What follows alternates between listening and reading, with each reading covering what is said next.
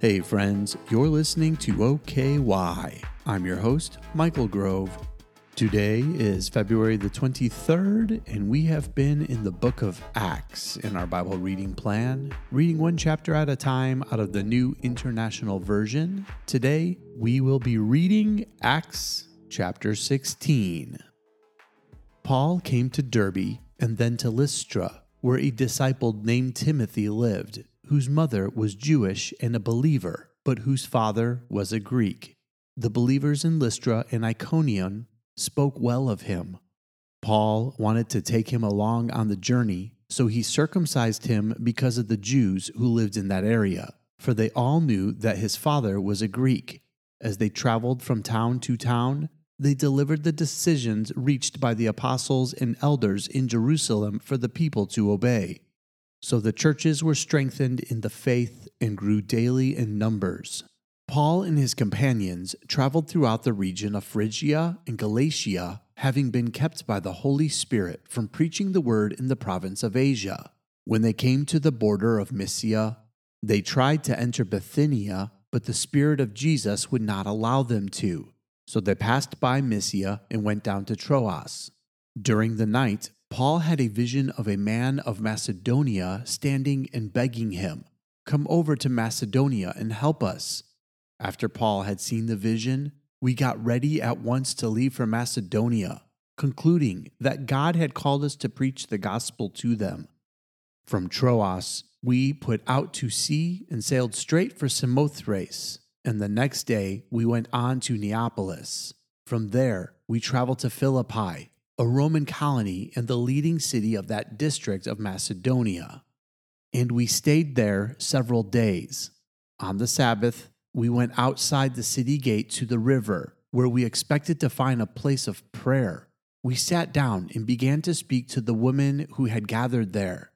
One of those listening was a woman from the city of Thyatira named Lydia, a dealer in purple cloth. She was a worshiper of God the Lord opened her heart to respond to Paul's message. When she and the members of her household were baptized, she invited us to her home. If you consider me a believer in the Lord, she said, come and stay at my house.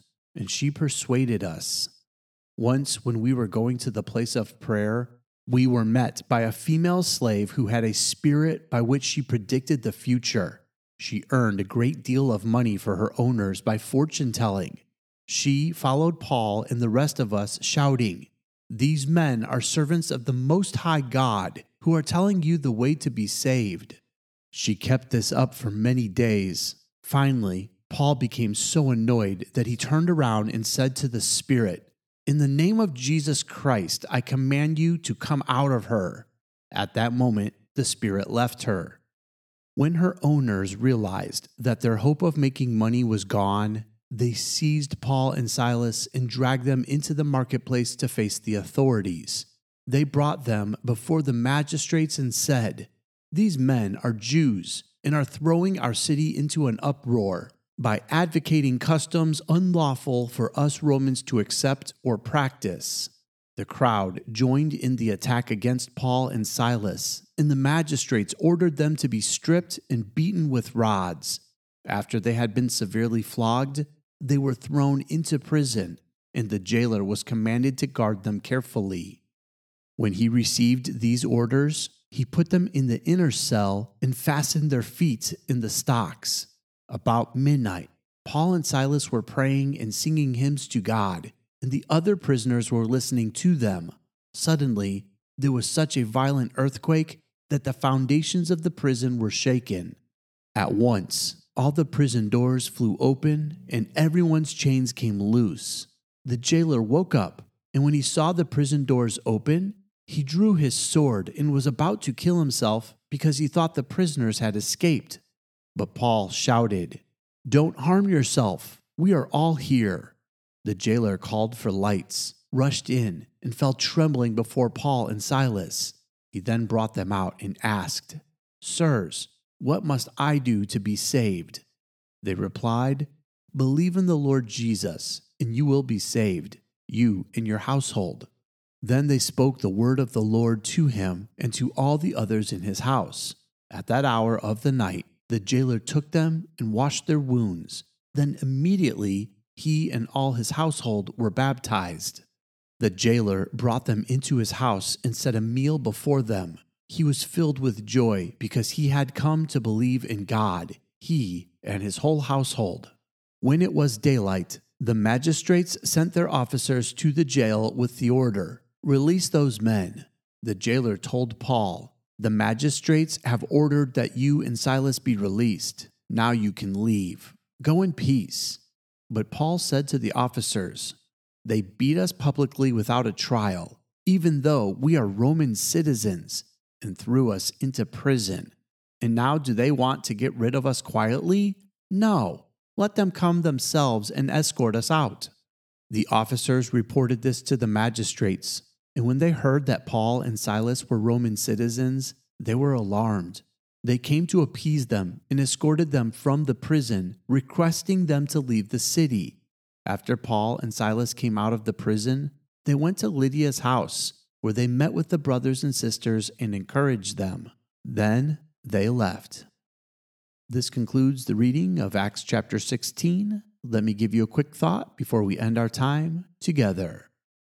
So, I think this is one of the most beautiful verses. Verse number 25 says, At about midnight, Paul and Silas were praying and singing hymns to God. Now, you have to understand the situation. They were just walking around preaching the gospel and doing what was right. And when they cast the spirit out of this woman who was following them around and taunting them, the people who owned this woman were making money off of her, became angry and had them arrested. So they literally did nothing wrong in order to be arrested. In fact, what they did was good. They were preaching the gospel and they even cast a spirit out of this woman. So imagine being them having done nothing wrong, and now you find yourself in prison. Have you ever been there before where it feels like you've done nothing to deserve the situation you're in? And so you're sitting there wondering, what do I do now? You know those feelings of frustration, anger, hurt, pain, and disappointment? Well, I'm sure they felt those things. You know what makes me think that? Because verse 25, the first two words say, about midnight. Why is that so significant? Well, because it was during the day that they got arrested. And then they were brought into the inner cell after being beaten. And on the inner cell, their feet were fastened into the stocks. What we have uncovered from archaeological digs is that this inner prison was not a very fun place to be. It was dark cold and damp, and the people there that were fastened to these stocks would have been fastened with their feet spread out and their arms up above them, and they would have been chained to the wall. So their situation is pretty bleak, and yet they did nothing to deserve it. Do you know why I think the first two words of verse 25 are so significant about midnight? Because what if it took them all evening long to get to the spot where they were able to worship and pray? In fact, what if they had the same emotions and feelings that we get sometimes when we feel like we've been handed something that isn't fair? Maybe they spent the evening frustrated, hurt, annoyed, angry, and even wondering, why is this happening to us?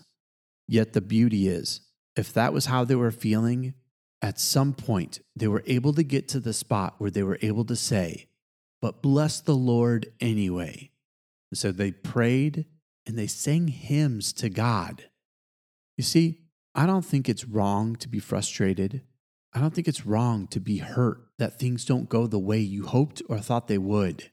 In fact, I think God knows when you feel that way. That's the beauty of God. He knows how you feel before you express it. So, why do we express it to Him? To remind ourselves that He knows. You see, when we express how we're feeling, it gets us to a spot of being real with how we feel. And the more real we're able to be, eventually we're able to turn that into praise. And so Paul and Silas, they took whatever time they needed throughout the evening to get to this spot where they were able to say, But bless the Lord, O my soul, and all that is within me. Bless his holy name, as David would say in the 103rd Psalm, verse 1.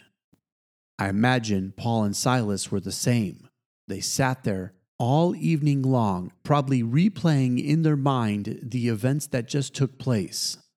And after reconciling the fact that it wasn't fair and it didn't make sense, they began to pray and unload their heart to the Lord.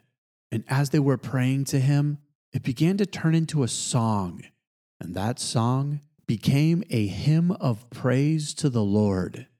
And here's the best part as they prayed and sang and worked out their own feelings and emotions, the people around them that were also in chains were listening to them. And as the earthquake hits, everybody's chains were broken. You see, that's the beauty. When people see us go through something and yet see us able to worship the Lord in the middle of it, it sets them free from the chains that try to hold them back as well. So here's my word of encouragement for you today. Whatever it is in your life that feels like a chain that's not fair, that shouldn't be, and is confusing on why it's happening, work it out with the Lord. Be real with Him, express it to Him, turn that into a prayer that offers up every bit of how you feel to the Lord. And as that happens, watch as God turns it into a song of praise. Because if you can sing a song of praise in the middle of your hurt and pain, it will not only set you free, but it'll set everyone free around you. So praise the Lord, no matter what it is that you're walking through, no matter what you have to face, no matter the unfairness of the situation. Praise the Lord and watch what God does in the middle of your praise. That's all the time we have left for today. I love you and God bless.